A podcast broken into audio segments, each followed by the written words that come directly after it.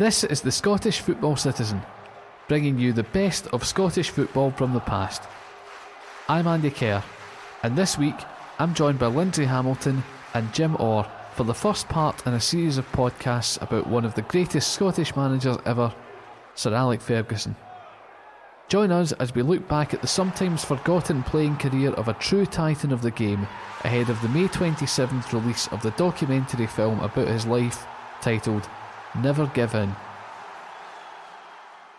Before we get started, we have this week's trivia question for you. Apart from the two old firm sides, which club has won the Scottish Cup the most?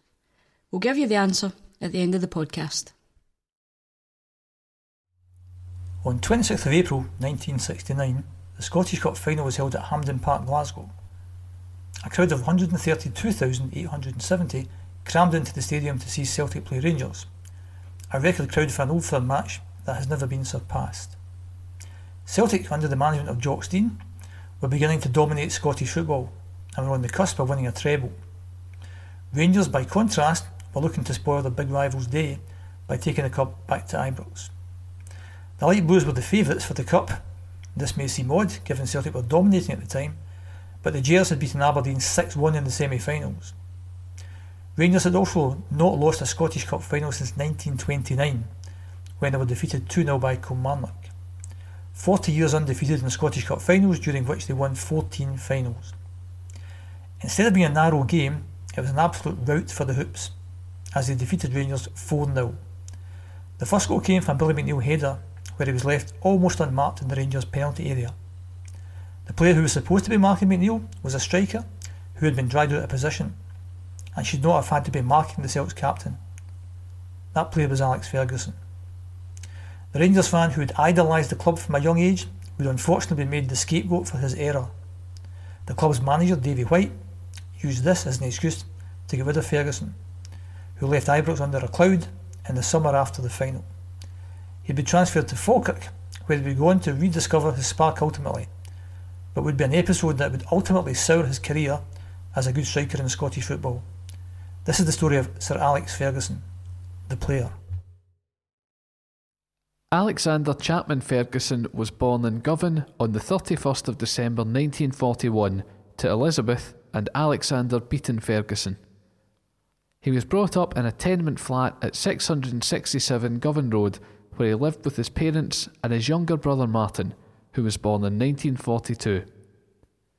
The two brothers got on well, but were always involved in fierce competition when playing sports or games, with one forever trying to outdo the other. The two brothers had a passion for playing football, as many young boys in Glasgow did at the time. Huge games in streets and parks would often go on from dawn till dusk, only stopping for the inconvenience of meal times and the two brothers honed their skills on the streets of Govan.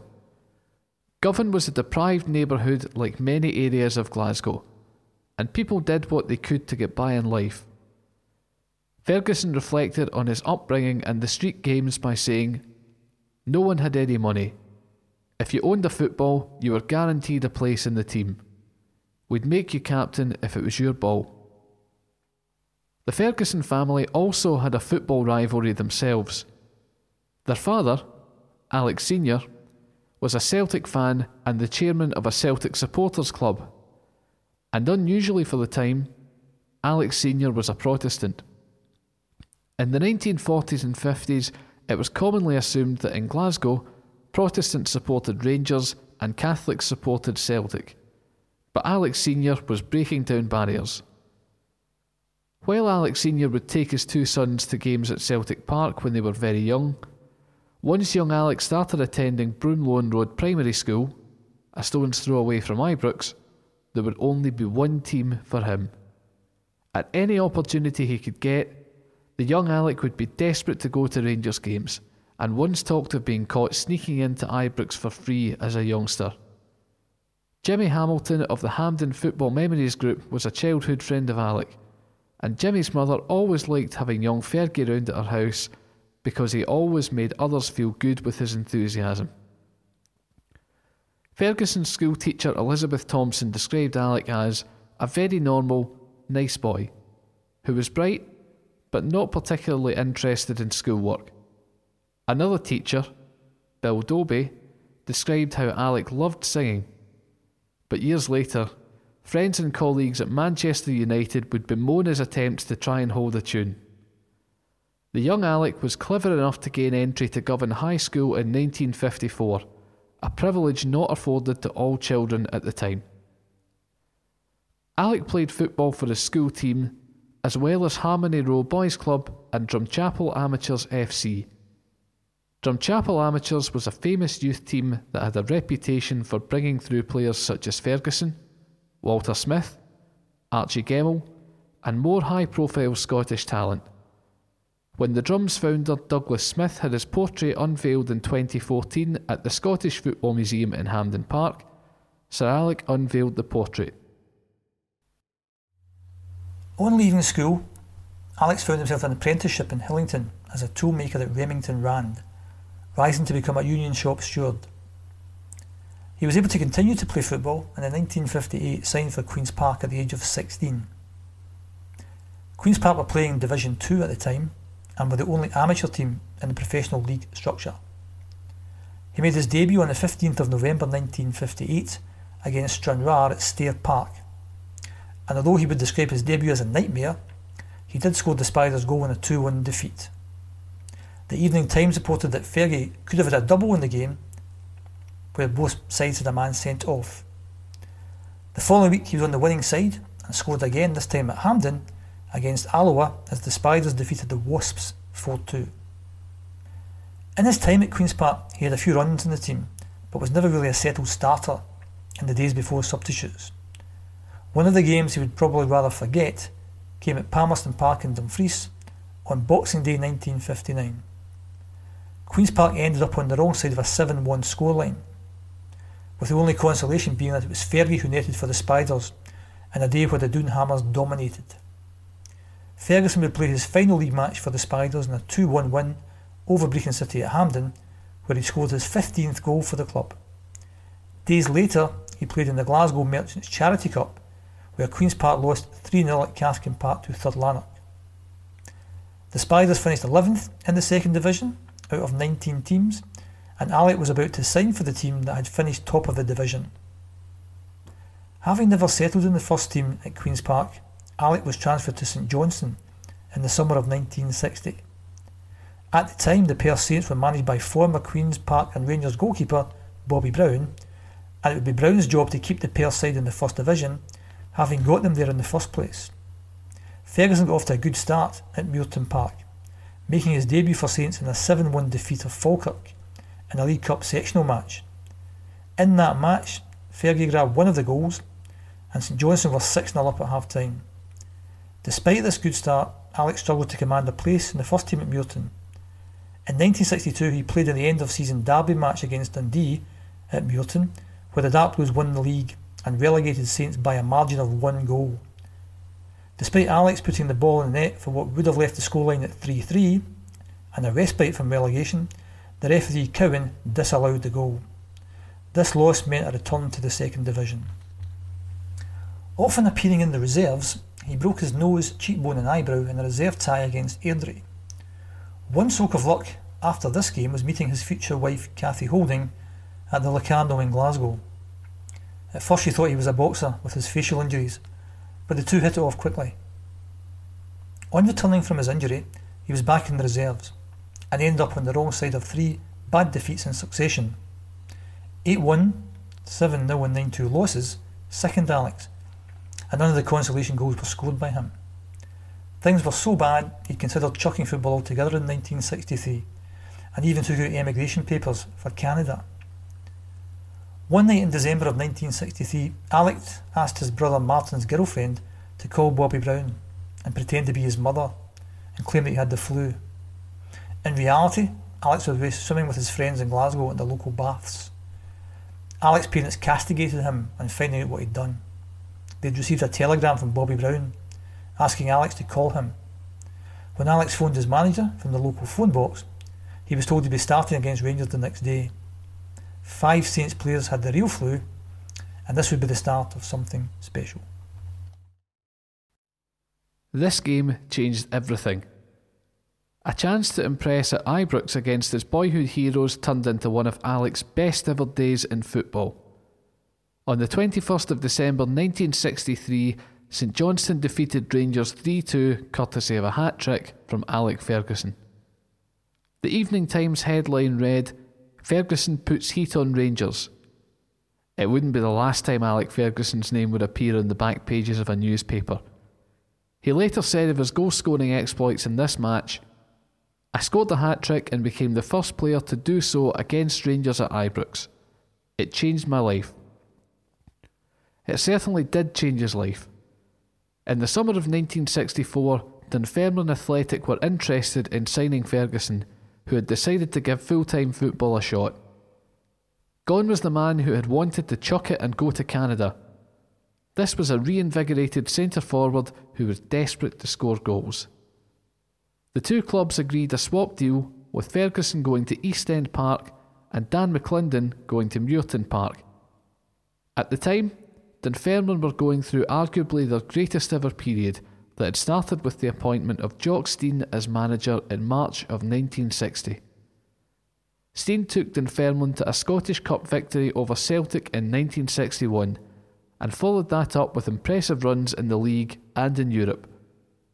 While Ferguson later said he would have loved to have played under Stein, Big Jock had left Dunfermline for Hibernian the week before the young striker arrived in Fife.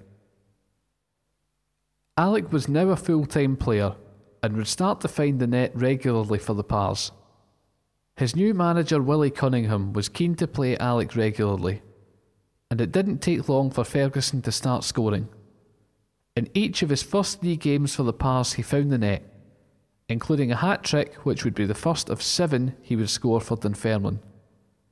The 1964 65 season was one of the most exciting ever seen in the Scottish First Division, with the Pars in contention for the title alongside Hibernian, Heart of Midlothian, and eventual title winners Kilmarnock. Remarkably, both Old Firm sides finished outside of the top four. In his first season at East End Park, Alec finished as Dunfermline's top scorer. The Pars also embarked on a memorable run in the Scottish Cup, going all the way to the final. Unfortunately for Alec, he was not picked by Willie Cunningham to play in the final. On the same day as the league title was decided, the Pars lost narrowly to Celtic, who had recently appointed Jock Stein to replace Jimmy McGrory. Stein's time at Hibernian had not lasted long, and for Celtic, it would lead to an era of domestic dominance. The Pars continued to be in good form under Cunningham the next season. Ferguson's form in front of goal continued to be electrifying, and in 1965 66, he finished as joint top goal scorer in the Scottish League with Joe McBride of Celtic, with both players scoring 31 goals. In total, Alex scored 45 goals in all competitions that season. 1966 was to be a good year overall for Alec. As well as his goal scoring exploits, he married Cathy that year at a registry office in Glasgow in a small ceremony. The following season, his good form continued, and he attracted the attention of the Scotland selectors. Alec got a Scotland call up for Bobby Brown's first match in charge of the national team against England at Wembley in 1967. Alec had hoped that he would be able to start for Scotland against the old enemy, as Denis Law was a doubt for the game. However, Law proved himself to be fit enough, and it would have to be a seat in the main stand for Fergie. Who knows what could have happened if Ferguson had started instead of Law? But Denis Law did open the scoring in a famous 3 2 victory for Scotland. Ferguson did appear for Scotland seven times in a tour of Australia in the summer of 1967, scoring nine goals. An excellent return. Unfortunately, caps were only awarded to Scotland players at the time for appearing in competitive matches. But he had worn the dark blue of Scotland and had done himself no harm by scoring often on the tour down under. In fact, his exploits in dark blue would soon lead to him wearing light blue Daily Record journalist Alec Cameron was given a call one day by the Dunfermline manager George Farm, who told Cameron, If you happen to be at Ibrox tomorrow morning at 10 o'clock, you'll see somebody walking up to me. You know who it is, and he's going to sign for Rangers. Alec Ferguson was, of course, the player in question, and Rangers paid the Pars an estimated £65,000 to secure the striker's services, the equivalent of roughly £1.2 million in today's money. Scot Symon was badly needing a centre forward to try and keep up with Jock Stein's Celtic team, and he thought he'd found the answer when Ferguson arrived on the same day as Ørjan Persson from Dundee United. John Greig even went so far as to say that, at the time, Alec was probably the best player in Scotland in that position, which is hard to argue given his record at Dunfermline. While Rangers missed out on the title by two points in 1968, Ferguson was getting goals for the Light Blues, particularly in the Fairs Cities Cup. One memorable game saw him score a double at Ibrox against FC Cologne of West Germany. Rangers were eliminated from the competition by Don Revie's Leeds United in the quarter-finals. The following season, Alex would make the headlines in Europe again by scoring against Atletico Madrid of Spain, taking the Gers to the semi-finals of the competition. Domestically, though, things were far from ideal for Ferguson due to the purchase of Colin Stein from Hibernian, limiting his game time. While it was Scot Symon who had signed Fergie, he was sensationally replaced by the Ibrox board in November of 1967 by assistant Davie White. This was an odd decision looking at things from the outset, given Symon had Rangers sitting top of the table at the time. However, Symon had been blamed by the board for their worst ever Scottish Cup defeat away to Berwick Rangers in January 1967. White and Ferguson did not always see eye to eye, and when Rangers bought Stein, Ferguson was asked if he would go to Easter Road as part of a swap deal, but he refused to leave Ibrox. Rangers almost took the title in the next season, but were beaten by Aberdeen on the final day of the season, despite Ferguson scoring Rangers' second goal in a 3 2 defeat. Despite these setbacks, Ferguson had a big chance to redeem himself in the 1969 Scottish Cup final in front of a huge Hampden crowd. Instead of redemption, though, came humiliation as Rangers were soundly beaten 4 0, with Ferguson being blamed for failing to mark Billy McNeill for his goal in the third minute of the match. McNeill claimed it was one of the easiest goals I've ever scored and couldn't believe the amount of space he had to win the header that led to the goal. Rangers had suffered from Colin Stein being unavailable through suspension and had been outclassed by Jock Stein's Celtic. As a result of this, Ferguson threw his loser's medal away and requested a transfer out of Ibrox. What should have been the boyhood Rangers fans' dream come true had instead turned into a nightmare. Years later, with plenty of managerial experience himself, Fergie said of White that he was too young and inexperienced for the Ibrox job given it was one of the biggest jobs in Britain at the time. The question for Alec Ferguson was now where he would end up going. Nottingham Forest's manager, Matt Gillies, was interested in signing him. But while the lure of playing in England was tempting, Cathy Ferguson was not keen on the idea of leaving Scotland. Willie Cunningham's Falkirk were keen to sign Alec, but as they were in the second division, he wasn't immediately convinced it was the right move. However, a phone call with his old manager from his Dunfermline days sold him on the proposition. Ironically, right after the call took place, Ferguson bumped into Willie Thornton, who let him know that he didn't really need to go if he didn't want to.